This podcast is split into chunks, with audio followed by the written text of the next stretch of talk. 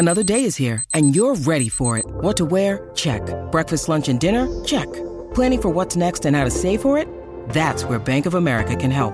For your financial to-dos, Bank of America has experts ready to help get you closer to your goals. Get started at one of our local financial centers or 24-7 in our mobile banking app. Find a location near you at bankofamerica.com slash talk to us. What would you like the power to do? Mobile banking requires downloading the app and is only available for select devices. Message and data rates may apply. Bank of America and a member FDIC. When you need mealtime inspiration, it's worth shopping Kroger, where you'll find over 30,000 mouthwatering choices that excite your inner foodie. And no matter what tasty choice you make, you'll enjoy our everyday low prices, plus extra ways to save, like digital coupons worth over $600 each week. You can also save up to $1 off per gallon at the pump with fuel points. More savings and more inspiring flavors make shopping Kroger worth it every time. Kroger, fresh for everyone. Fuel restrictions apply.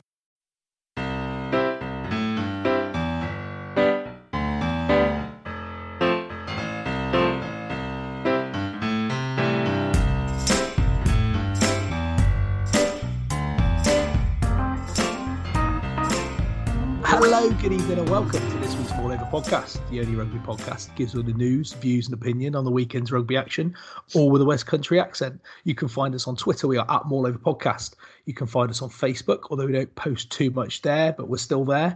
Um, all of our podcasts are produced on Anchor as well as uh, available on Apple Podcasts and lots of other podcatchers. But then you already know that as you found us already.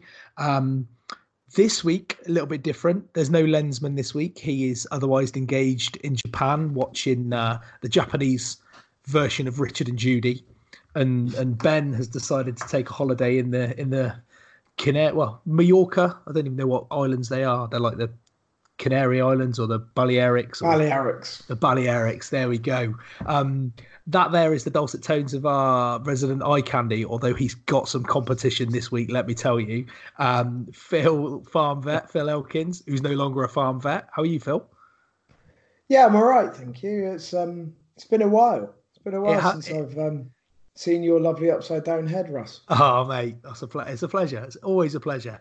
And from like so last week we were in Japan with Doug. This week we are going to a completely different time zone that probably couldn't be further away from the time zone in Japan, I'm guessing. We're joined by the man, the legend in his shed, not his mobile shed, his actual shed with no wheels.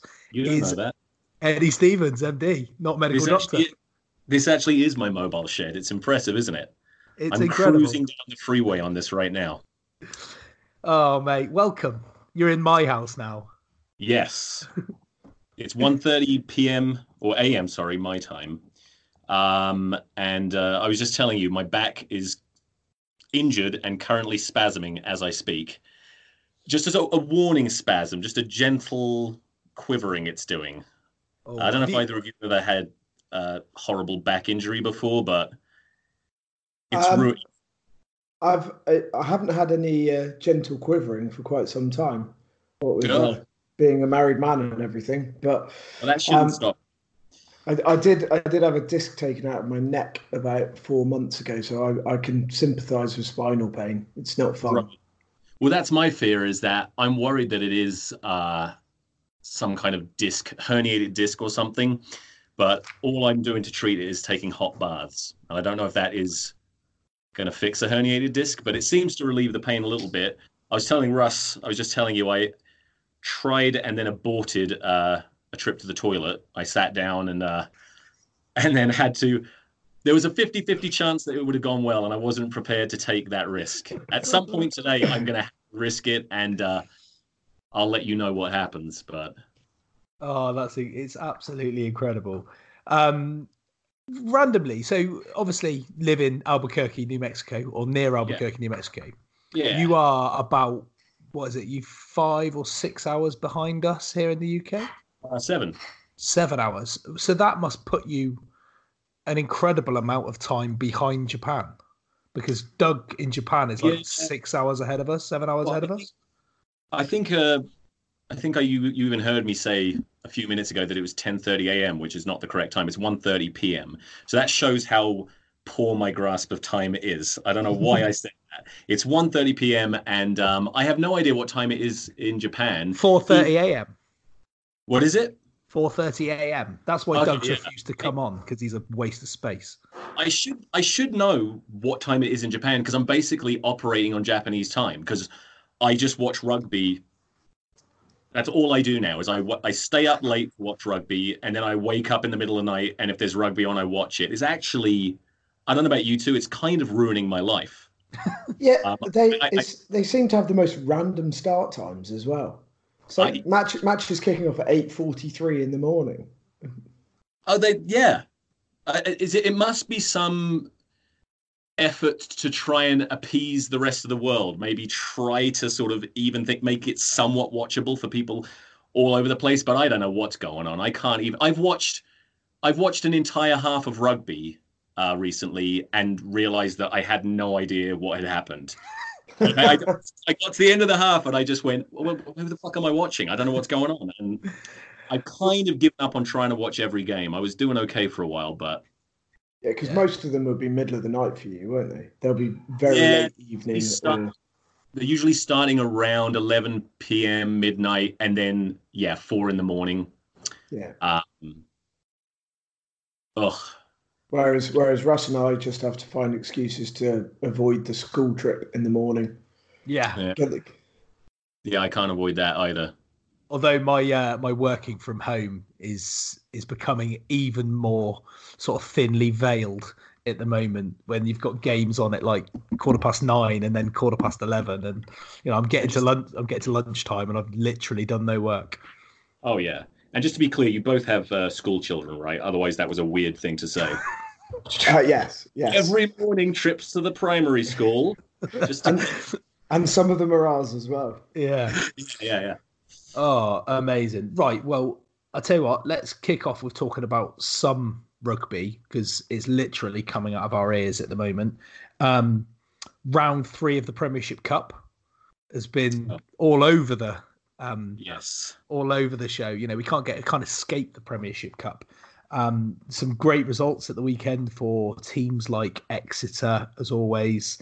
Uh, Bath lost to Leicester, Gloucester lost to Quins, and Sale beat Wasps. So uh, there you go, Premiership Cup. Excited. All done. All done All done. Um, let's start with England, shall we? The uh, the team that we all want to talk about. We're not too bothered about the other home nations. You know, we're not xenophobic, but you know, they don't like us and we don't care. so uh, let's let's start with England, Argentina. Um, first things first, Eddie. Mm. England have kind of uh, say limped. That's probably a little bit unfair. They've kind of meandered through the early pool games and and were able to meander through Saturday as well due to the uh, the incident we'll come on to in a minute. How do you gauge England's progress through the tournament so far? Where do you think you where do you think they actually are at the moment? Well, I the, for the first two games, I was actually more optimistic, or generally feeling better than most people seem to. I, I think it's always tricky, and uh, while we, while England was playing not the best teams in uh, Tonga and USA, it's they're they're not Namibia or Uruguay with respect to those countries. They're not terrible teams, and they're the kind of teams, especially Tonga, that can. Um, be a bit of a banana skin. So I saw enough enough to to at least not not get too down on them. Um, the Argentina game, a little bit different. First of all, the red card. We all we can all agree the red was the most blatant red card so far, right? Correct. Eh, most most blatant, mm, possibly not, but a stonewall red card nonetheless. Okay, so yeah, yeah. Let me rephrase that. Uh, as blatant of a red card as you Oh, could see. hundred percent. um have it but having said that i don't know if there's any way of getting around it but i just hate red cards. I think they just ruin games. And as soon as it happened i knew first of all that okay and i i hate to sound like uh, an englishman whining about how everyone hates us but that is what i am and that's how i feel. I just knew that this was going to give the rest of the world free license to shit on us and say that we only won. But no matter how that match went, everyone was going to say we they were a man down, ignoring the fact that we beat Argentina. Was it two years ago? Um, with 14 men for almost the entire yeah, match. Elliot Daly got sent off, didn't he? Literally, wasn't it like within the first two minutes? Yeah, yeah, immediately. Um, so I was frustrated that we that that would be used as an excuse against us, but mainly because I so I know you don't you don't like to listen to uh, or at least Russ you don't like to listen to other podcasts before you do yours. I know that, but I've listened to a couple, and um, and uh, I've forgotten my point now. that's that's what other podcasts will do. Yep. What the hell was I going to say? God, I'm genuinely worried. This happens to me all the time on my podcast. I'll be making a point and forget it halfway oh, through. At least, at least, at least this time with you know because you're not completely on your own. We can kind of just We fill until out of it. until you know what I'm doing? You know what I've been doing lately is I'll just stop the recording. cheated. you absolute cheat. You're pulling back the podcast curtain. I know, but it's you know, I do anyway. I think I think the point you're trying to make, Eddie, is that um, England beat Argentina quite convincingly, and the red card is ultimately is, is what people end up talking about, but it's a distraction. Before think- the red card, they were dominant. After the red card, you've Yeah, seen teams okay. fall apart, and they were still dominant.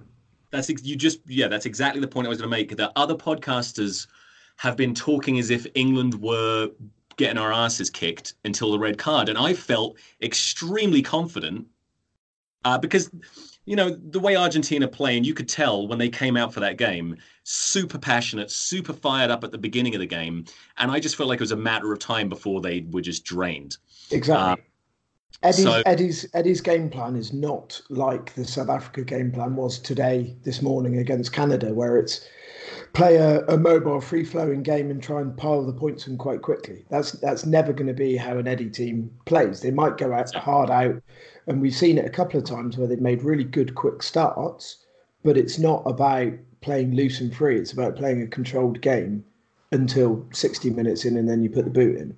Exactly. So- and that's, so- that's what it looked like to me.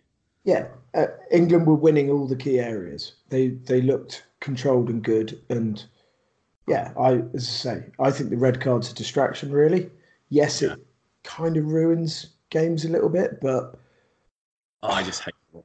And I and and I also felt sorry for uh, what's his name, uh, the Lavanini. Lavanini. Yeah, I, I, I do feel sorry for him, even though he has a track record of doing this sort of thing. Isn't he the most carded Argentinian in history? Yeah. Um, and he's a dirty player. He is a dirty player. I've seen. Uh, you can find YouTube compilations of him doing dirty things. that's why Leicester have signed him.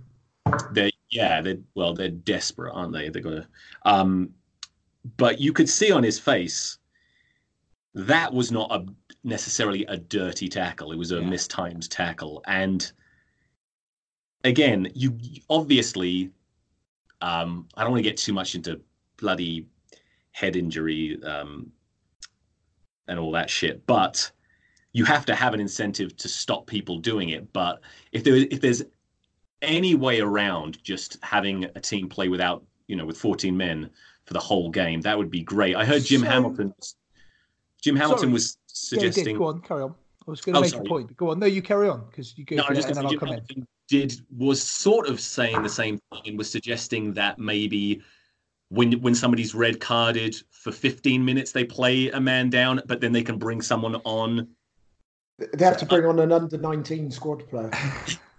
Well, here's what I was going to here's what I was going to say, and and I I haven't listened to Jim Hamilton. I haven't listened to, to any other podcasts, uh, as as I've stated, um, until tomorrow.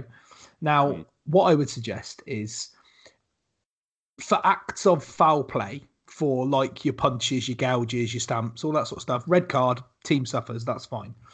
What about then? for a high tackle, which is mistimed, you know, uh, you, even if it's mistimed or malicious, you go for 10 minutes or 15 minutes or 20 minutes with then an enforced substitution. So that player has to be substituted, can't come back, right? So that means if it happens, whenever it happens in the game, a new player comes on. Yes, that you could argue that player would be fresh, but it does take that piece of a bit like if if you because ultimately if you if you've if you've high tackled a player, potentially they're going to go off for a HIA, and then they have to be substituted. If they fail the HIA, they will have to be substituted anyway, which means that side would be um, Can I add a bit of- penalised almost because they've they've had a high shot because of a, an injury. So what about having that enforced substitution after a 20 minute sin bin, say, rather than the whole match? Can, I, can I add a bit of nuance to that? Go on, so you look at Daly's tackle that he got sent off for against Argentina. We've already mentioned it. Yeah, it, that was ultimately a mistimed tackle. His his intention was never to go out and hurt the guy. Similarly, I don't think Lavanini. Well, it might have been to go out and hurt him, but it wasn't to go out and smash into his face. Hmm. Um, that to me is very different from people leading into rucks or leading into tackles with their shoulder aimed towards people's heads. A mistimed tackle, you a tackle is part of the game. A shoulder charge is not part of the game. As far as I'm Yeah, concerned, I'd stick a shoulder charge in with that punching, headbutting, Yeah, foul foul play. Okay. Whereas a mistimed tackle or a tackle you just get it wrong and you go in high, it has to be a red card unless you've got mitigating circumstances. But actually, are we saying it's as serious an offence as somebody trying to decapitate another player? Mm. or, or pull their eyes out or whatever. Yeah, I don't. I don't think it is. Yeah, and that's and that's with- where and that's where it's a little bit wrong, isn't it? Because you know you're getting sent off for however many minutes. What it was for it was what 18 minutes gone. So that was three quarters of the game. Argentina played with 14 men. Now, Yeah. for argument's sake, let's say that it was a 20 minute sin bin followed by a substitution. England have 20 minutes to make use of an extra man, and then it comes back there. So you say yellow card is off 10 minutes, red card, depending on thing, is 20 minutes for a mistimed high tackle or a take a man out in the air on a kick chase or something like that, if that's what it's deemed to be. Dangerous play, not Dan- foul play. dangerous, yes. And you could have like you know have a yellow card offence, the red a red card offence which is dangerous as opposed to foul play. Then you have foul play, so you have your three levels, and there it is. World Rugby solved. yeah, Um, while while we're talking about cards, um, I like the framework. I know Dougie hates it, but I like the fact that there's actually some some written down. Um, there's a written down flow chart for referees to to follow. There are two things though that that I think are, are pissing me off about it. One is, and it happened today in the game. Luke Pearce spent about 90 seconds literally talking through each stage of the framework. So it's this, so I have to go down this line.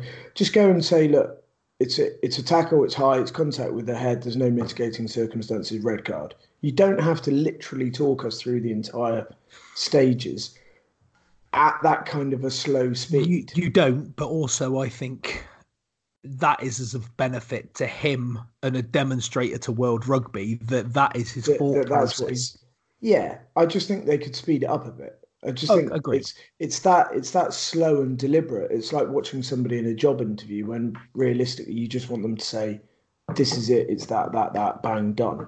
Um, and then the other thing is yes the framework makes it considerably more objective. There's less subjectivity in it. But with everything there's always subjectivity in it. I mean there was a there was a case um, the canada tried today. Rowan Kitt tmo wanted to to have it um, uh, cancelled for an obstruction. But the ref said actually no I, I don't see that. With with everything there is a degree of subjectivity. So can we just like stop arguing about whether things are red cards or not and accept the fact there's a framework there? A ref a tmo two assistant refs have looked at it and made a decision off the back of it. Done. Dusted. Let's not have flipping whatever his face is the irish journalist comparing every single tackle that's made to what owen farrell did even although they're completely different and suggesting that that shouldn't be a red card because of A, B, or C. Like you've got four trained professionals who make a decision on it. Let's just Yeah. accept it and roll with it. this is the problem is you just get this it's very clear that every decision being made by the referees and by the IOB um, are made within with with this distant voice from the shithole of Twitter, social media, that's influencing things far more than I would like. And I think that's why you you you see all this ridiculous over the top. Um, oh, it's just gross. It's annoying. Yeah, absolutely, absolutely. We'll um, I'm sure we'll, we'll come back to to referees and, and decisions in in due course. Just back to the to the England game, we had um three tries for England in the first half through May, Daly, and Youngs. All very good tries, well worked. Uh, oh. Especially the Johnny May try. I was really impressed with that early doors because we did start, I say, slowly, but we didn't come out of the blocks flying like we have done in quite a few other internationals. We did it in the Six Nations very well. We also, you know, done it against the the two sides early. But that well worked try from May going in in the corner was, you know, it, it, it was a sign of things to come for England. Um, yeah, I think it was it was control, wasn't it? It was about control, and then the opportunities come. And, and actually, what I think was really good was we did textbook rugby, which is you let the forwards do the hard work, and you let the backs do the the good stuff and score the tries off the back of it. Absolutely, and that's exactly what happened. Did anyone else feel like, um, well, throughout this tournament, humidity has been a bigger factor than I expected? You know, I was thinking in Japan, in my head, it was going to be nice conditions, so there'd be a lot of free flowing rugby. But every single game, as we've seen, has has had slippery, greasy balls, unforced handling. Uh, was that just funny? Slippery, greasy balls. I don't know what you're talking about. Um, but uh, unforced handling errors throughout. Um, and uh, I felt like in this game in particular, it's almost like they're playing in a in a torrential downpour. That's how much how much slippage there there was with the ball. Is slippage a word? Yeah. Good. It is uh, now. Yeah. good. And uh, I felt like England might have been a bit cleverer with their kicking game. I actually, actually, both teams I was surprised didn't kick more and clever kicking. I'm not a big fan of uh, Ben Youngs' box kicking necessarily, uh, the way it was going, but I felt like there could have been a, a little bit more um, sort of raking low kicks to put the opposition under. I was just surprised there was less of that. So um, I was in Sapporo September last year, and it's really stifling the humidity. You, are out there, and it's a really nice day. You think, oh, just I'll walk over there. It's only a mile away, and you get halfway there, and you're you're blowing out your arsehole. It's it, mm. it is really sapping humidity. But you're right. The the quality of rugby as a result has been hit and miss. Um, there's been a lot more drop balls than you would expect. There's, as a result, teams are potentially not as expansive as they might want to be. Um, high balls, under high balls, it's been dodgy as. Um, and actually, uh, um, Ali, Ali, what's Stokes. his face? Stokes, yeah, said after the game that oh, we've finally seen the game from Elliot Daly at fullback that Eddie Jones has been looking for.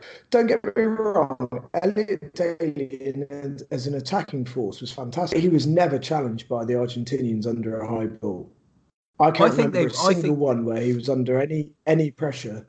It's interesting you say that. I think the Argentinians kicked too deep. High ball, or yeah, they kicked too but, deep. But they and... also were shit scared of committing any further potential fouls where they would have taken him in the air. Yeah, but he was he was never under under any pressure in the air, and he probably wasn't under that much pressure defensively with with decision making. Um, and I don't think anybody's ever doubted his attacking prowess. It's what's going to happen when you've got Richie Mo'unga or Beauden Barrett raining down high balls on him with a load of quick, big All Blacks running at him. Mm. Well, I've been quite vocally uh, against Elliot Daly playing fullback. But I um I take your point, but I I was I I, I was very impressed with Elliot Daly. Um, but you're right, mainly an attack, but just seemed more assured there than than we've seen in the past. I was really pleased with him. How does everybody feel, if you don't mind me asking, how does everybody feel about Owen Farrell's performance? I was going to come on to this because mm. there's there's two things. It's a good question, right? So Owen Farrell as a 12, I sometimes think that he sl- he tends to slow down our attack. So if we've got George Ford buzzing around, and George Ford has been excellent so far this tournament, so good. and and I still believe that we mentioned it before that two years ago, uh, well, when Eddie Jones first came in, it was a Ford Farrell axis, and it just happened. Ford Farrell, Ford Farrell, Ford Farrell. And then he moved away from it and started playing Farrell and started doing a few other other sort of tweaks. I think that was because he knew that come World Cup time, this is what he was going to do. It was always the plan. It was always what he was just going to fish around for some other things. However, looking at it, and even going back to those times when George Ford plays with quick ball, I just feel Owen Farrell doesn't attack with the same vigor. He attacks with the same vigor as he plays at 10, which is a little more controlled and a little more deliberate. So, yeah, my opinion when I was watching the game, and, and some people have suggested that maybe that high tackle affected him. Um, I never even considered that during the game. Um, obviously his goal kicking was terrible, but that's that can happen to anyone. But I just thought, I thought it was one of the worst England performances I've seen in a very long time. I thought his his tactical kicking was mediocre, his carrying was very poor, his decision making was poor. I I was blown away at how bad, and I haven't heard anyone else say this. That's why I'm asking you. I just thought it was I he I thought he should have been, uh, as Eddie Jones likes to, hauled off um, pretty early on. So, I mean, I, so the thing for me, the thing that was noticeable for me is we've got one of the best short ball runners in the world playing outside him, mm-hmm. and, and, I can't remember them using Tuilagi all that much. Um, and and from that angle, I'm not convinced by the Ford Farrell thing. I'm really not convinced at all by it. Um, I, the issue with George Ford is when when we're going backwards, he looks he doesn't control the game as well as Farrell. But when you've got a pack that's going forwards, he's he's excellent. Um, and and I kind of I don't know, it the midfield didn't look like it was it was clicking all that well. Um, and was that because Farrell wasn't up to it, or was that because the tactics were weren't there. I don't know. That was that was the notable thing for me was was actually we basically were using Manu, Manu as a decoy runner the entire time. He was there hoping that two or three Argentinians get sucked into looking at him, and I saw more of him defensively helping where Farrell was probably leaving him a bit short than mm. a, hmm. than I did in an, as an, in an attacking force. So, do you think then that do you think that that, that hit on Farrell in the first half? Do you think it had potentially an effect on his performance or not? It's so difficult to say, but like you say, I've seen different people talk about it that you know it absolutely could have done. But yeah. he's saying no, no, no, it didn't. But he was he was naught from four from the tee for a while. He, like you say, he didn't he didn't he's, pose a threat.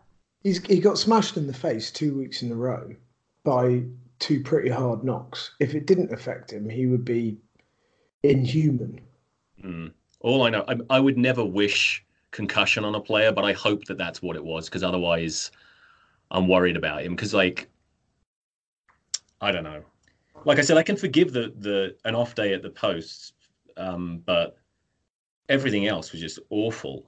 And this is a guy who I'm, I'm to be clear, I'm a Owen Farrell fan. I like him at 10 or 12. I think he's a great player, but that was really bad. And another another of our best players, I don't think Billy's been very good this tournament.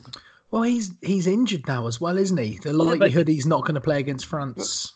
But it's almost irrelevant. What like if he is injured, fine, but it doesn't change the fact that he's not performing. It's it's he's become predictable.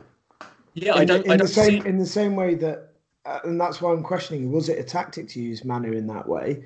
It's become predictable that the opposition team kick, you're going to get an outside back catch it. He's going to pop inside to Billy and he's going to charge it forwards. He's going to pick up from three or four scrums and try and run forwards. He's going to be one out runner three or four times and try and run forwards. And there's not much else to his game. And he's he's he's an excellent ball carrier, but when he's firing, he he does so much more. He brings so much more than just being a good ball carrier. He reads the game pretty well. He he distributes at times when you wouldn't expect him to.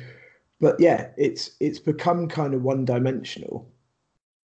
But we we found another way during the Six Nations, didn't we? We found another way to play without Billy Vunipola. Now, I'm always I'm always picking Billy Vunipola in in the first strength first string team. However, you've got to think if he isn't performing, this could be a bit of a blessing in disguise against France at the weekend to say, right, well, okay, then let's play Mark Wilson at eight, or like they did at half time on um, on Saturday, is Lewis Ludlam. Now, you you talk about players that have underperformed potentially. Lewis Ludlam has been exceptional. He was exceptional against the USA when he was there. He was he played well against. Um, did he come on against Tonga? I can't remember. It's so long, it's so long ago now. He was excellent against the USA anyway, like yeah. real, seriously yeah. excellent. And I wonder, it was like if you if you've got a Tuilagi to give you front football, Mako Vunipola is now fit as well. I think he'll start against France. You know, I wonder if you were to pick someone like um, Cowan Dickie as well. So you don't rely on that single big ball carrier. You've got a number of equally good carriers to give you more options. Would that tend to open up a France team that have actually looked a little bit shaky so far? Yeah, I'd I'd like to see. I like. I agree. Ludlam's been great. Um, my concern about Ludlam when he got originally picked was his disciplinary record's not fantastic. Not in terms of cards, but he, he gave away a lot of penalties. But he seems to have sorted that side of it out. I really like him as a as an impact player coming off the bench because he he does have that physicality that he'll ruin knackered players. I, I'd love to see Wilson, Underhill, and Curry, and and go full out old school flankers, three of them, um, and just play them off the pitch because France will be they'll be big and they'll be relatively slow around the pitch. And you get three players like that, and you'll get turnovers galore. And then you bring on Ludlam when they're tired, and he can do what he does. Yeah, I agree that Ludlam works better as an impact player because, and like you said, Russ, Billy would always be my starting eight if he is fit. Um, but yeah, Lewis Ludlam maybe a little bit, maybe a little bit lightweight to be starting at eight. I'd prefer Mark Wilson there.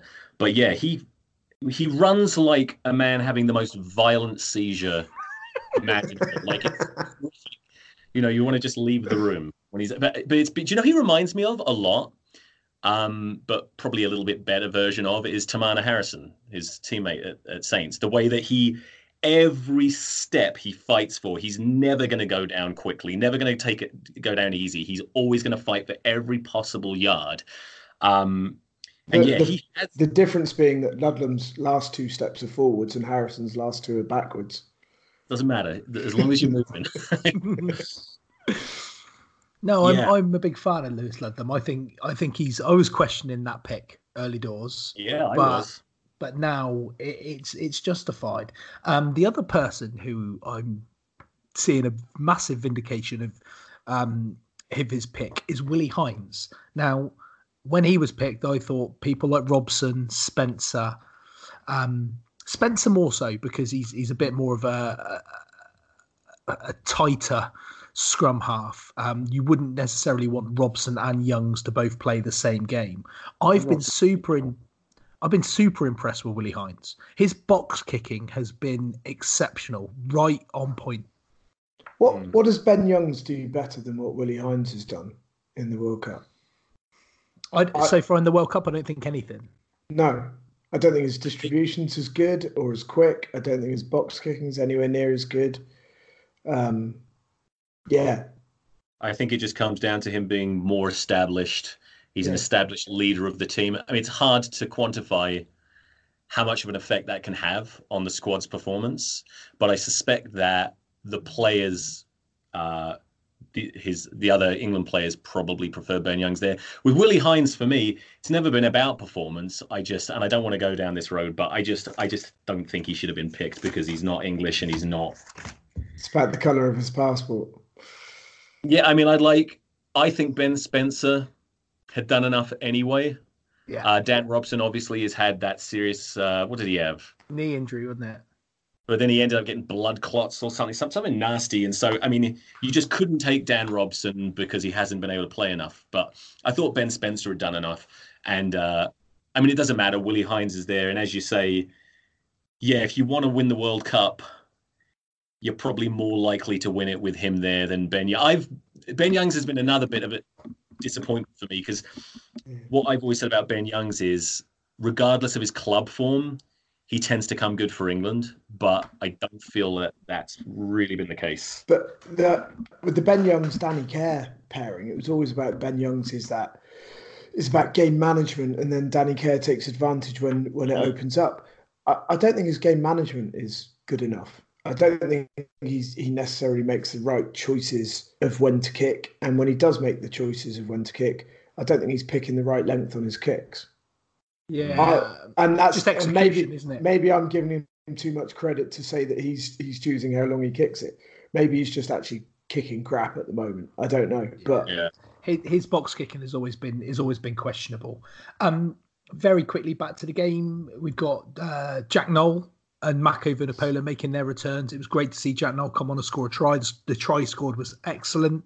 Mm. Typically, Jack Nowell bumping off a defender, you know, getting around the outside. We all know Nowell's not the quickest, but he he always offers more go forward, and that's the other thing. We're talking about ball carriers. If you've got Jack Nowell on the wing instead of um, Watson or instead of May or Cokanasiga, he will come inside. He will find work in the midfield as opposed to staying on his wing. Now, I think you've got to have one winger that does that, and Johnny May is the is certainly the the number one guy I'd imagine for for England to do that. But you know, Watson, Nowell, and Cokanasiga are, are all in pole or fighting for that for that other wing spot. Yeah, I again for me, I, I quite like see Watson start and then Nowell come on towards the tail end. Um, and, and, don't get me wrong, I, I think Jack Nowell's a fantastic player. I just think it matches that control and then um, letting loose towards the end. And he can find that uh, broken that broken field, can't he? Exactly. Um, I, would he have scored the try that he scored if he'd have got that opportunity in the fifth minute of the match? I'm not sure he would have done. I think having tired players against him really accentuates his his skill set. Where do you stand on the uh, the England winger situation, Eddie? Yeah, no, I agree. That I mean, that's almost literally what I was going to say. I got a note that I wrote down from the game. Um, Jack Nowell proves why he's there. Despite injury, you had to bring him. But where does he play? Because Johnny May and Anthony Watson have been outstanding. Um, and again, yeah, Jack Nowell coming on his versatility, having him on the bench, his versatility alone makes him useful on the bench. But yeah, he can just cause nightmares with a weakened, with a tiring defense. I don't know. I think they. I suspect that what's going to happen is exactly that. I think Eddie Jones is going to keep that back three of Johnny May, uh, Anthony Watson, and um, uh, Elliot Daly, and then have Nowell on the bench. Yeah, it makes I'm a lot. Of, it makes a lot of sense. Yeah. Um, and the other the other late try was for the man, the legend, Luke Cowan-Dickie. The guy just literally scores tries for England. It's it's just incredible. Yeah, um, he's he he just seems to be blessed. like the number of opportunities he gets um, pretty much equals the number of tries he scores. Yeah. Do you know? It reminds me a bit. Um, he's obviously injured at the moment. You know, like Dane Coles for New Zealand. He always used to just, he was always on the back of the maul. He was mm. always just there for an offload right on the try line. He hanging was out on the wing. Just hanging, yeah. But he would always be there. And he, I mean, Dane, to compare Luke Cowan-Dickie to Dane Coles is, is quite the reach as far as, you know, all round player goes. But he just had that knack of being in the right place at the right time just to get the ball dotted down. Yeah, I just want to say, um, I'm looking at my notes again. So I always write Luke Cowan-Dickie down. I always abbreviate it to LCD. And in probably the shittest thing anyone's ever written down regarding a, uh, anything ever, I put again LCD scores every match another liquid crystal display. what a oh, I knew that. I knew that was coming. In yeah, in, nine, in 1985, that would have been golden commentary. Oh come on! Uh, not even then. It's so stupid. But anyway, yeah, I don't know. Although uh, you talk, you talk about you talk about commentary, I heard somebody say it might have been today that, uh, and I can't remember who it was about, but somebody was more dangerous than climate change. So uh, yeah. At least that's topical, yeah. on, on on commentary, amazing. Um, was it South African? I think it was a South African. It might have been South Cheslin Kolbe. Interesting, yeah. Yeah, it might have been about Cheslin Kolbe, who is probably more dangerous yeah. than climate change. That guy's amazing. He is ridiculous. Um, hopefully not uh, exiting the World Cup too soon, but we will see because looking at the pool stages that are coming towards an end, decent segue there without like seamless. Mm. If I hadn't even mentioned it, we could have just slipped into the the end of the pool stages. Um, the games we have got left. So tomorrow we see um, Argentina versus the USA. Has there been much uh, about the Rugby World Cup in the USA, no. Eddie? Uh, nothing, nothing at all.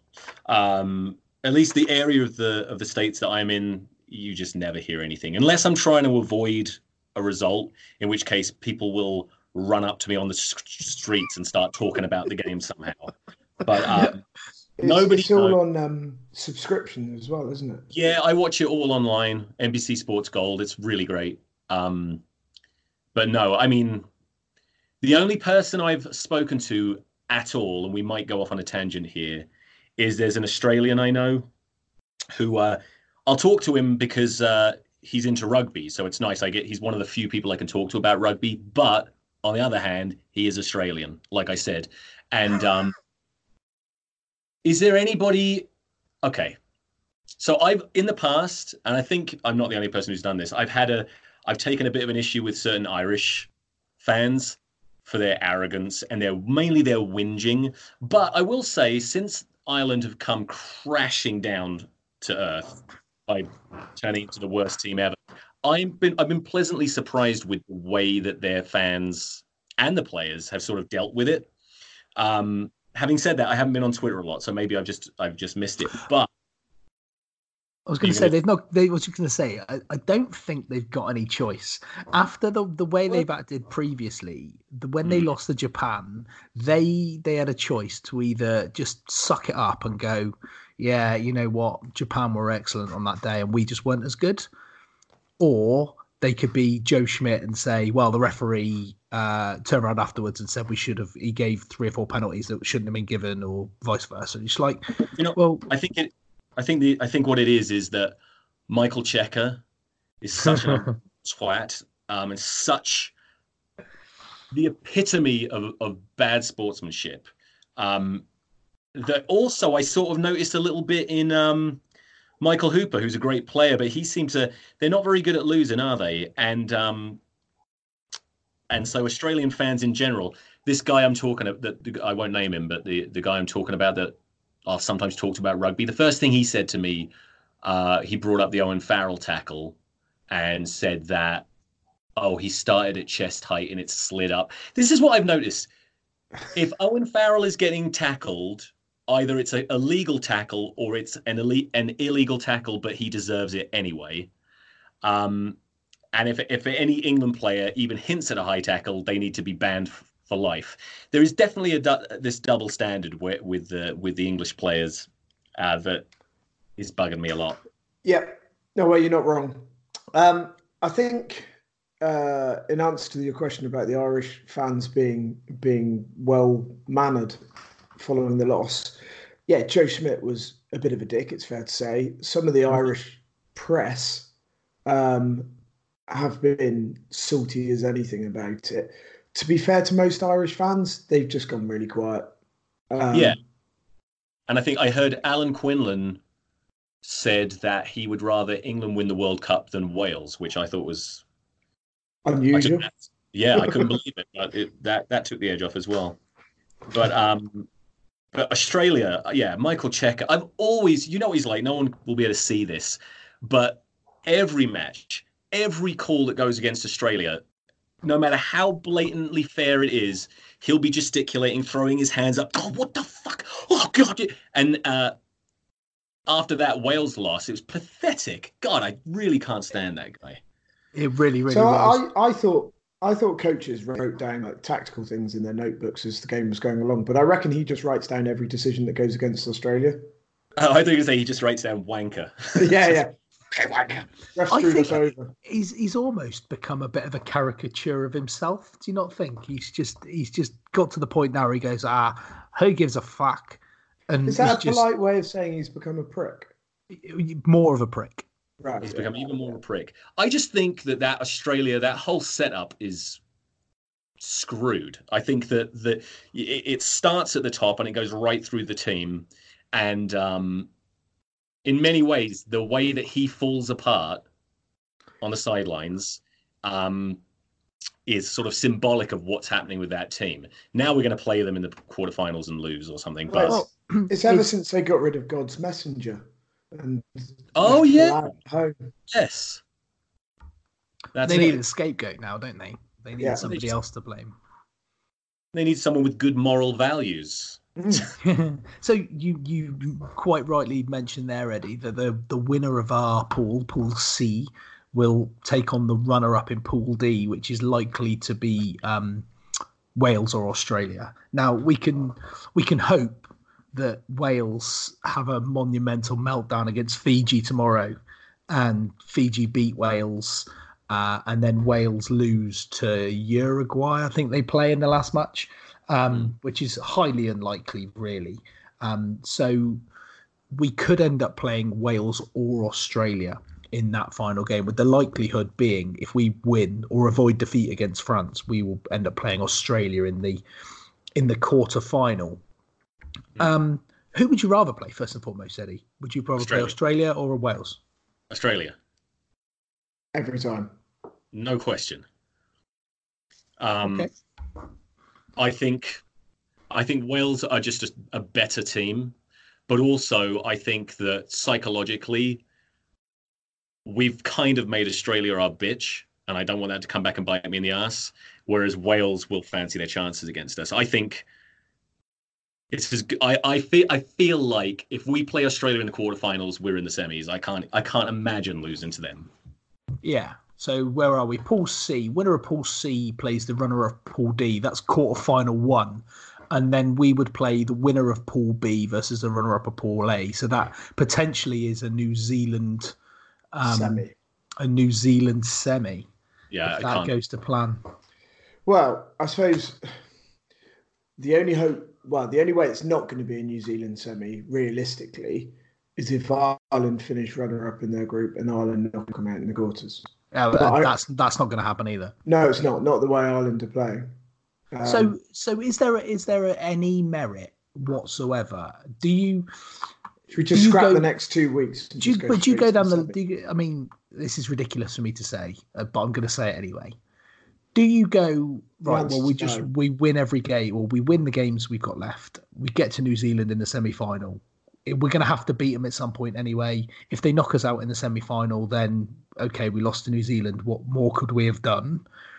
Or do you think there is any merit in going? Well, if maybe if we don't beat France, we could play Wales and then potentially South Africa in the semi and meet New Zealand in the final. Do you think Oh. that anybody ever ever thinks like that? No. I'm sure they do. I don't think Um, it's a, it's a winning. I, it's sort of admitting defeat, but more importantly, I don't feel that much more confident playing against South Africa than than New Zealand. I, I lately I've been getting a little bit pessimistic. I've sort of been feeling like maybe England is playing the same style of rugby as South Africa, just not quite as well. Um, whereas with New Zealand, I know Clive Woodward was, has been getting slack for suggesting that the only team that could beat New Zealand is England. And I didn't read the article, but I sort of, even though I don't necessarily think we're the best team, I kind of feel like we probably have the best chance of beating New Zealand because what we do well when we do it really well is something that maybe New Zealand can't handle. Whereas a team like South Africa potentially could handle. Does that make sense? Yeah, I but I also think that sort of New Zealand are I say fortunate or South Africa unlucky, one of the two. That that was both of their first game because I Oh, yeah. think if that had been the last game of the pool, I think it would be a completely different contest than what it was in that first game. But so going back to your original question, Russ, the only people who think like that about potentially throwing a game to get an easier route are ones that have no confidence in their ability to get anywhere near a final, um, which shouldn't be the case. Um, if it was New Zealand South Africa as the last game of the pool, I think it would have far more bearing on what happens in the knockout stages. Whereas it being the first game, I think South Africa have given themselves an opportunity to play themselves back to a position where whoever they play, they'll go in with confidence. If that was the last game, I think South Africa goes into a tough match fairly beat up on confidence. So, for, from a tournament perspective, I think it's better that it was the first game. Yeah, fair enough.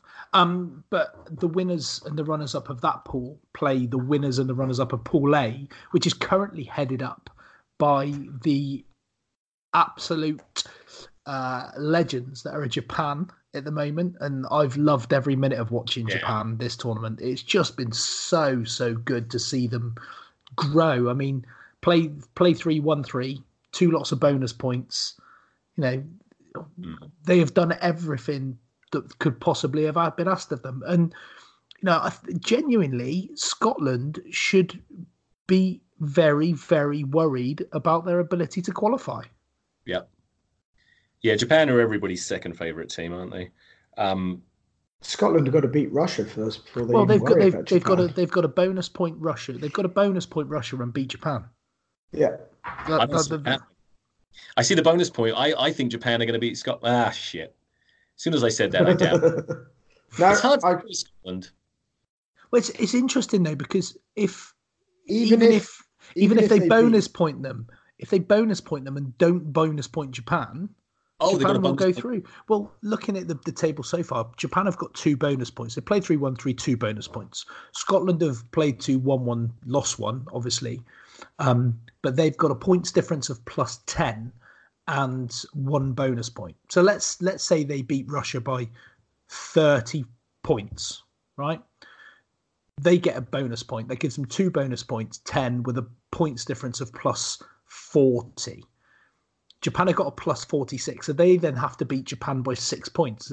So it's not even as if they've just got to beat Japan. They've got to they've got to put well, themselves in a position where they've got to, you know, even they, if they, they have, just squeak past Japan. They have to stop Japan getting a bonus point. Yeah, yeah, yeah. That's the other thing. They Japan could get a losing bonus point or a try bonus point, and it's all over for Scotland anyway.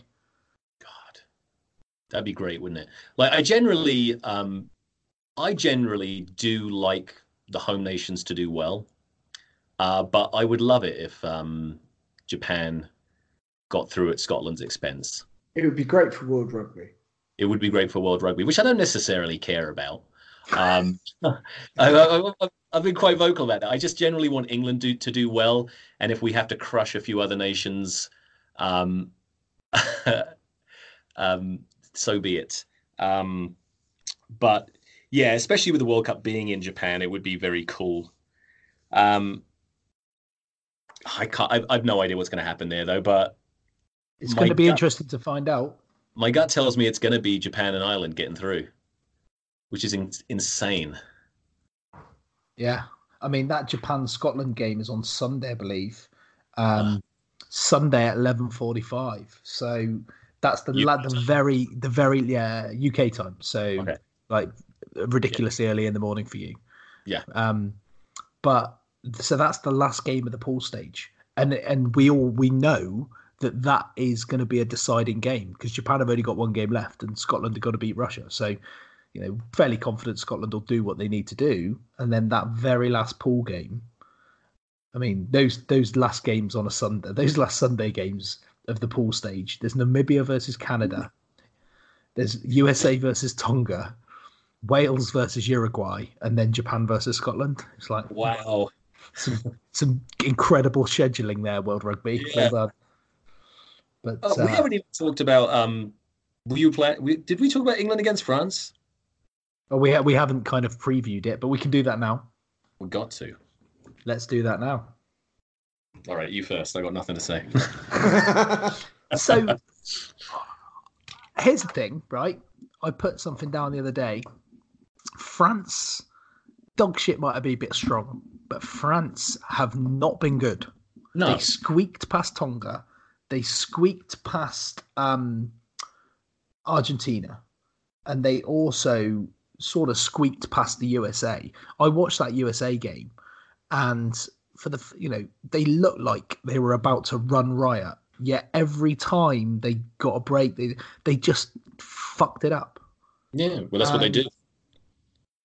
and it was a little bit like I mean it was 33-9 in the end but it just it was just it was poor and it was disjointed and it was very very stereotypical French you know? But what's also stereotypical French is to drag out all that dog shit for the for the group stage. Oh we're playing England this Saturday.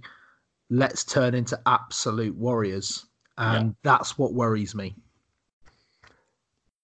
Given how France have been playing, if England don't come out of that with a bonus point win, it they'll they'll see it as um, as a bit of a letdown. Um, I get that France can turn it on every now and then and produce a fantastic result.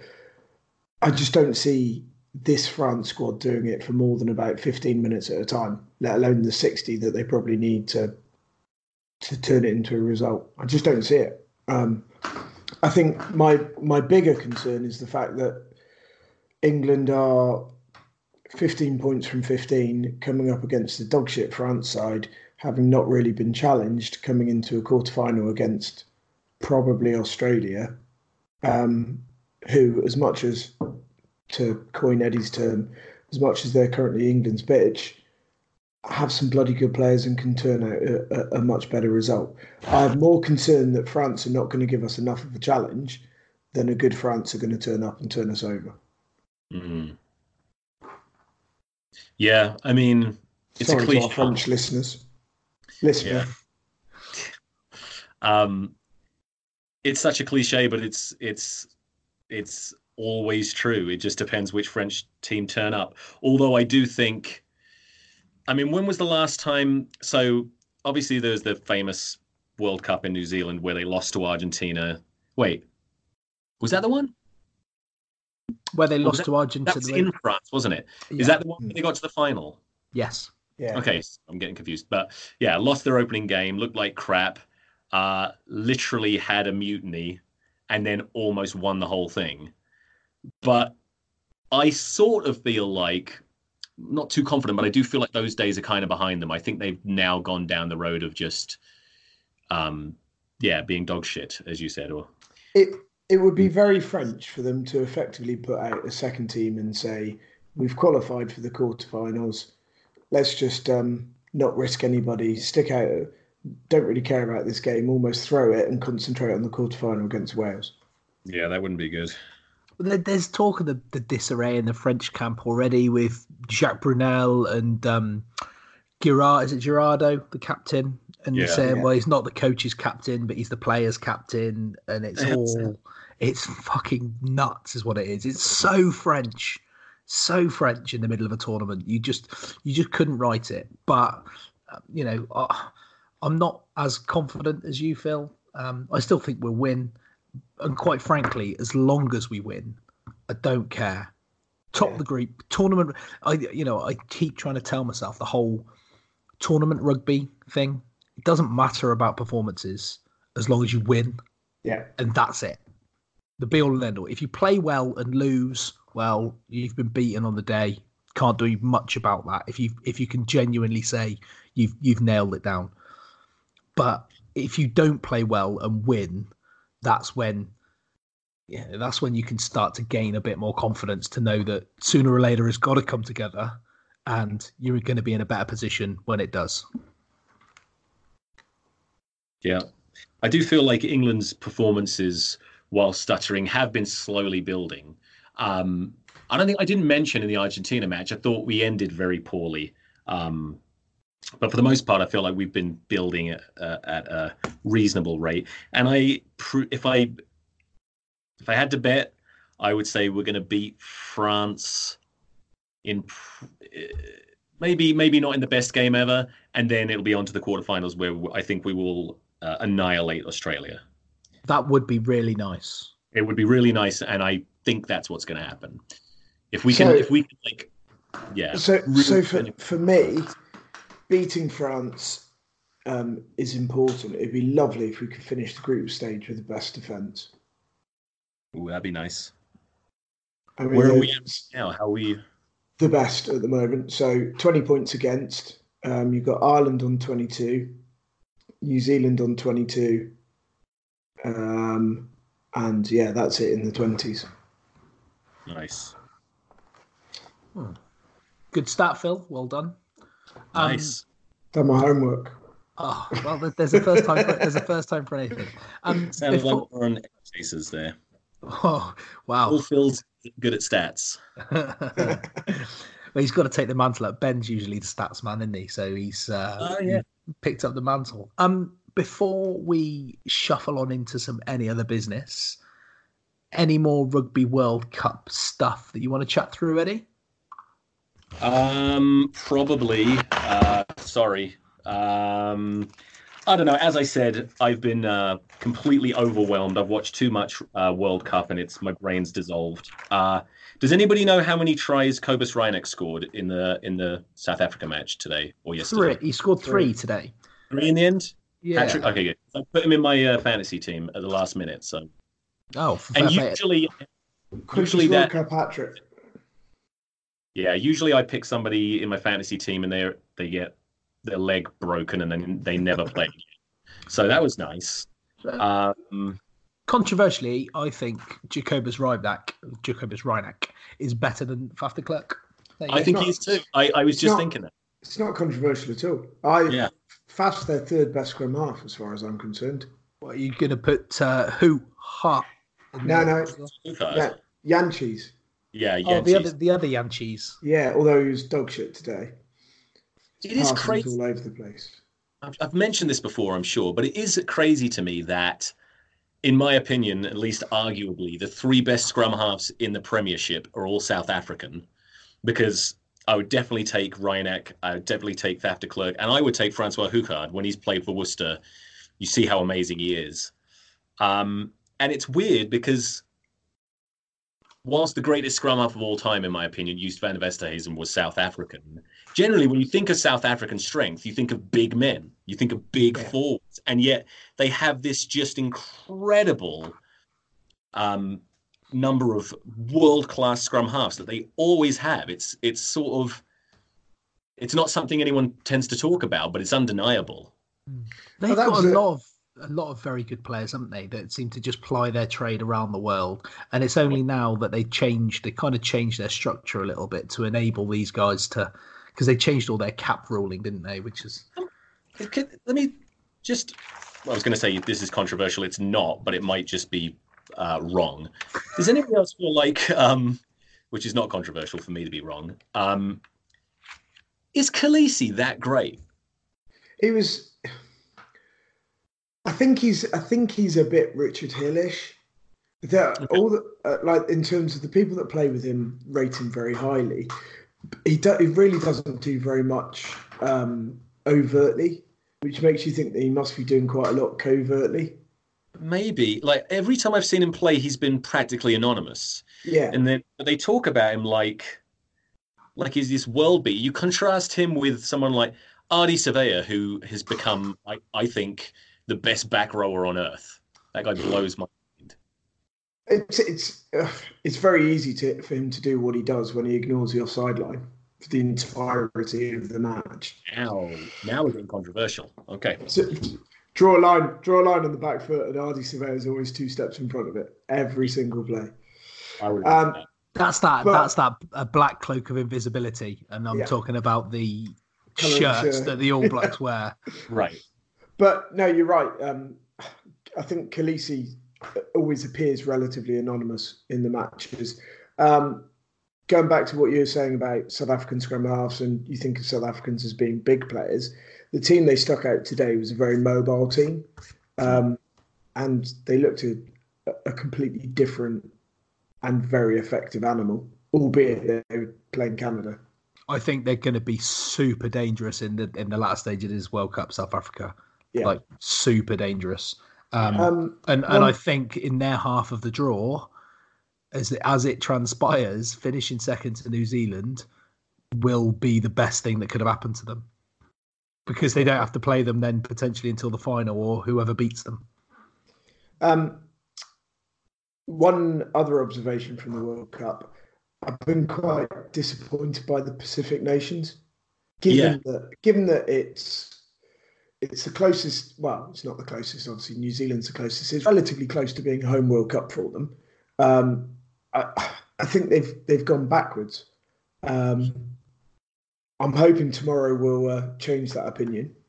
Um, but... It's weird. So many of the so many of the tier two nations um, seem to have progressed a lot. Like I mean, even like Russia, who are obviously they're not going to beat anyone, but I expected them to be humiliated every match because there was some controversy about how they even got into the World Cup. Uh, I don't know. Are you aware of that? Yes, yeah, yeah. So, so, like, I mean, I, I put it on the WhatsApp group that I've really I've really enjoyed watching the way they play. They, yeah. they play they play with no fear. They know they're going to lose, but they just they throw everything into it and they put themselves out there and put it, and I love the fact that their fly half whenever he does an up and under he doesn't even look at where the ball's going he just looks at his feet yeah you, you watch he looks at his feet kicks it and continues staring at his feet for about three seconds and then looks to see where the ball's gone I have noticed that um, but yeah and then you contrast it with yeah like that's the that Samoa team I've said this on my own podcast, but I just remember in the past, every Samoa team has always had two or three superstars, two or three monsters that everybody knows. And this has been the most anonymous kind of Samoa team I've ever seen. There's nobody in that, there's no one in that Samoan side. I'm just thinking, there's yeah, really nobody in that in that team that just terrifies you in the way it did when there were the Tuilagi's and well, Brian. Jack, Jack Lam's their their talisman. Who, yeah, uh, but Jack, I mean, player, he can't even dad, get. He? he? can't get in the Bristol side. I mean, the only you look at that, you look at that Samoa side, and you're right, Eddie. Where are the you know the Brian Limas of this world, and the you know they've got the only player who I think stands out is Tim Nanai Williams, but even he hasn't. When he used to, I remember watching him play for New Zealand Sevens lots of years ago and just thinking this guy's feet are incredible, like almost Cheslin Kolbe levels of incredible. And you put him in a very, very average Samoa side, yeah. and it's just he then becomes becomes very average. Um, but you're right, and Fiji losing to to Euro to Uruguay.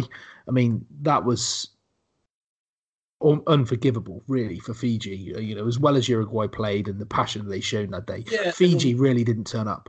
Yeah, when you compare how they played against Australia, where it was actually almost terrifying to watch the way they manhandled. I can't remember what the the the final score was in that match, but it really felt like, at least for the first half, men against boys. Just just the the the, the physical mismatch and I felt like, oh my god, Fiji are gonna. You would assume develop throughout the tournament. They're going to be a real nightmare, and they just completely. It's like they just stopped trying. Every, I mean, everybody knows they are mentally fragile, um, and uh, psychological can, can can suffer psychologically more than most teams. But how how could they lose to Uruguay? That's unbelievable. I mean, tomorrow against Wales should be their, you know, their game to really push for qualification to the to the quarterfinals for Fiji. And as it stands, they are now, you know, all but yeah, out of it. And I yeah, after at the beginning of the of the the World Cup, after that Australia match, I thought, oh, Wales are going to have the, have a hard time once they face face Fiji. But I'm actually not. I think it'll be a comfortable win for Wales. Well, if, if Fiji see... would have beat Uruguay, they'd be sitting top of their group at the moment. Yeah. Who they just spanked somebody? Who was it? Georgia, 45-10. Oh yeah, I was going to say Georgia. Also, I'm disappointed in. Georgia's yeah. the team that everybody's been talking about replacing Italy with, and all this. And it's like there's still. I mean, there's still nothing. Yeah, they haven't got enough around the park, Georgia. For me, you know, they've got those big, strong forwards that that can be got on top of. Um, Fiji got on top of them in the scrum to a certain extent as well. And then once Fiji started running the ball, Georgia were they were literally all over the place. Yeah, I think Georgia start sort of started believing their own hype because people love to big up the Georgian front row, the Georgian scrum, the you know how hard the players are, and um, they haven't been able to back it up. But that's as a general theme, I would say that the tier tier two rugby has been a success in this World Cup. Yeah, I, I Yeah. think that I think the lower, the ones that you weren't expecting to be better have been a lot better, and maybe the ones that might have been expected to, to do a bit more probably haven't. So maybe that gap has got closer, and Yeah. and the and the tier one, tier two gap has probably got a little bit far further apart, maybe. But you know, Japan aside, I think that, that that's probably fair to say. And don't forget, um, Italy is still currently on track to go through ahead of New Zealand. Absolutely, yeah. Well, just just avoid uh, avoid defeat to New Zealand um, tomorrow. Is that tomorrow again? Well, And uh, yeah, Italy Italy will qualify. Um, controversially, I, I know he's going to retire after the World Cup, but um, already Italy are a better side without Sergio Parisse. Oh saying it. yeah, that's something I meant to mention. Why they had that back? I can't remember any of the players except obviously um, Jake Polledri. Polledri. Yeah. There's the Uh, is it is it uh, Negri's a second row. Uh, I'm trying to it might be was it Steyn? Shit. It's Braam Steyn. um Braam Steyn. Branstain, yeah, he. So they moved him to blindside ahead of the guy whose name I can't remember. Fuck. Who, well, whoever it was, that that Italian back row, as you say, without Sergio Parisse, looks. Yeah. I almost said world class. I don't want to say world class, but looks like the real. Yeah, better. I mean, when I watched it, I watched them on Friday against South Africa, and um, Jake Peled- Jake Polledri again was outstanding. It, the way he, he sent Duane Vermeulen into a different postcode at one point, which Yeah. was lovely. And then you know, a few minutes later, Vermeulen got his own back, and that was just a great contest. And you think two massive blokes powering at each other is just absolutely. How massive? How massive is Polledri? In my head, he's not that. I think not he's a, I, th- I think he's a big boy, but he's not like Vunipola massive. No, well, he's, he's not as big as he played. that's what I was gonna say. He definitely plays like a bigger player. Yeah, good shout. But then good shout. with the Parisse Um, thing, it's, it's kind of like a six foot two, 106 kilos, according to Wikipedia. He's literally like about three kilos heavier than me and say and the same size, which is a bit weird. exactly the same proportions. Yeah. And obviously I'm a bit more stacked. But you know, we won't talk about that. I've got a better I've got a better beard. Or I have You a beard. indeed. I do I have a I have a beard. Um however you determine that. Right. Let's skip on from from the rugby and let's get into some any any other business to to wrap up this week. Um Phil, it's been a little while since you've been on. Have you got any uh, anything else? Yeah, I've had loads of rugby? any other business that I've um, Any other biznai? Uh, yeah, exactly. Um, that I've uh, forgotten because obviously they weren't that important. Um, but yeah, uh, let's let's go cross sport and talk about the World Athletics Championships.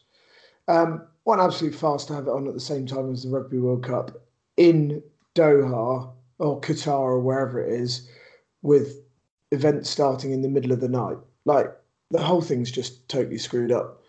Um, and it's a farce of a games anyway because you know they're all just drug cheats.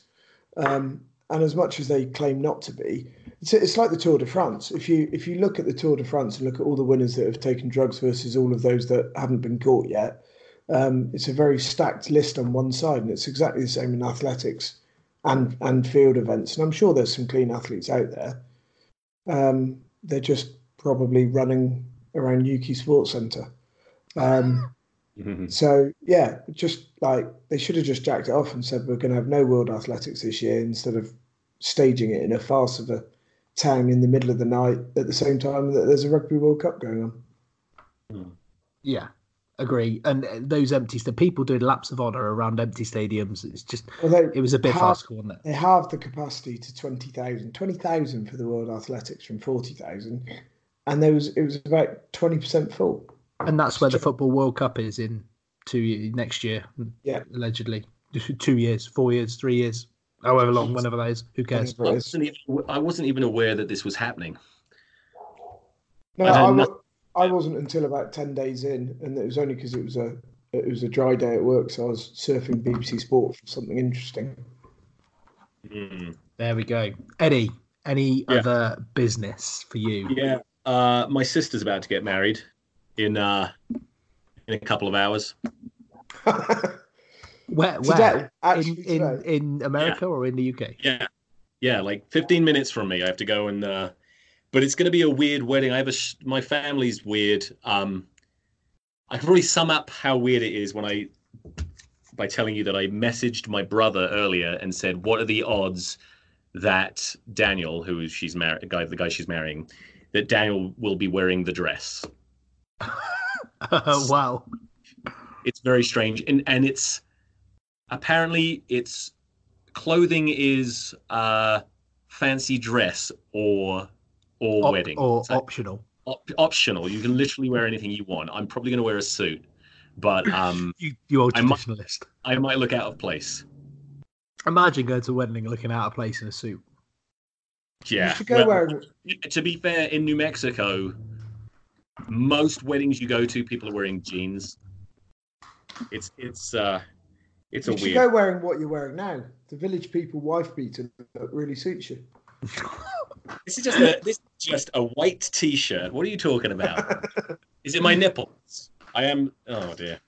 yeah, Uh, the, the rings are poking through. well,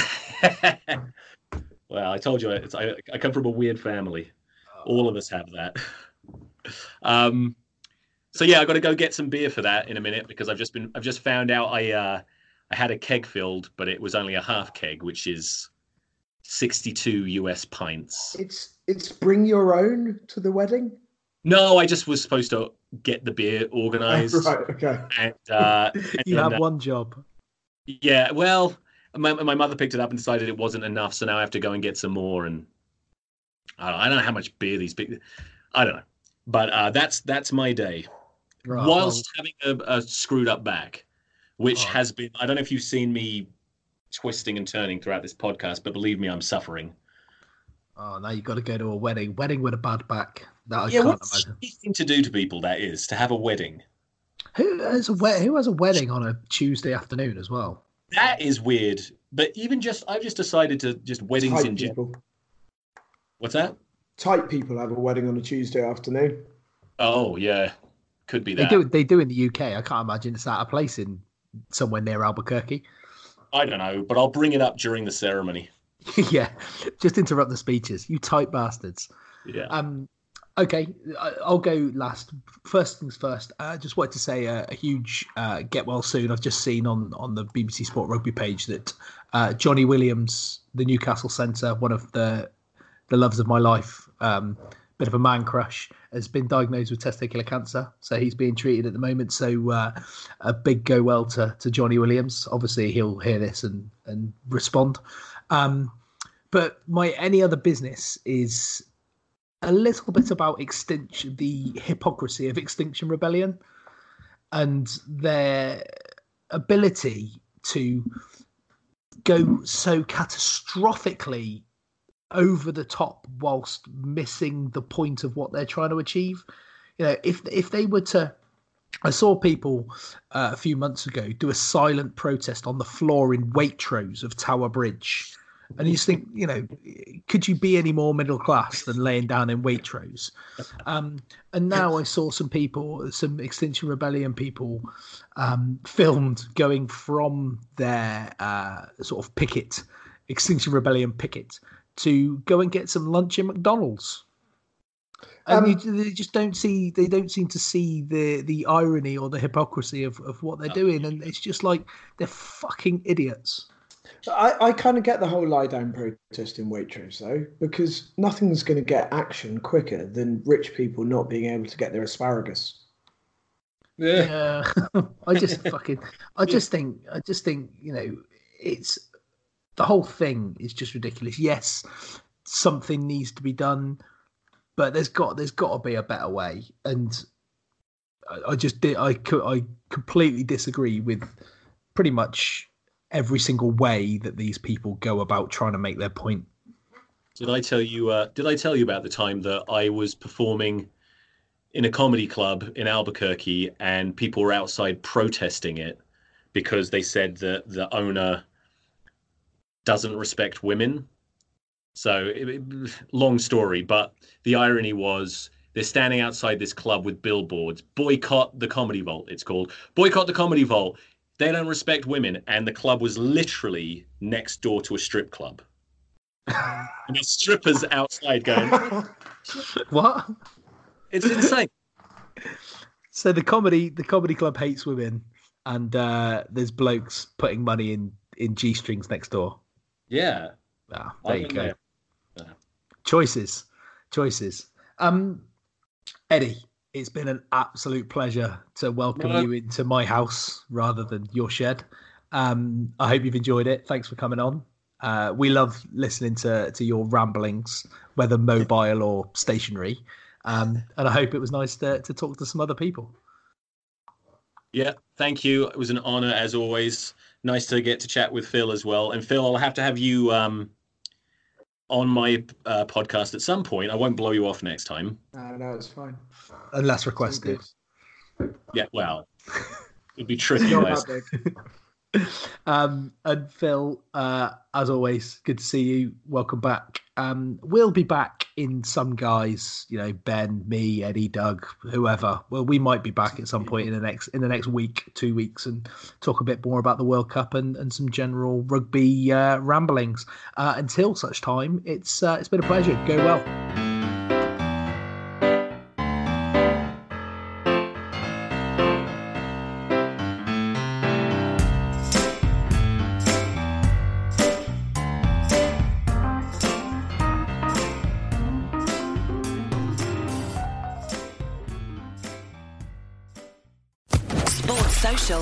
Network.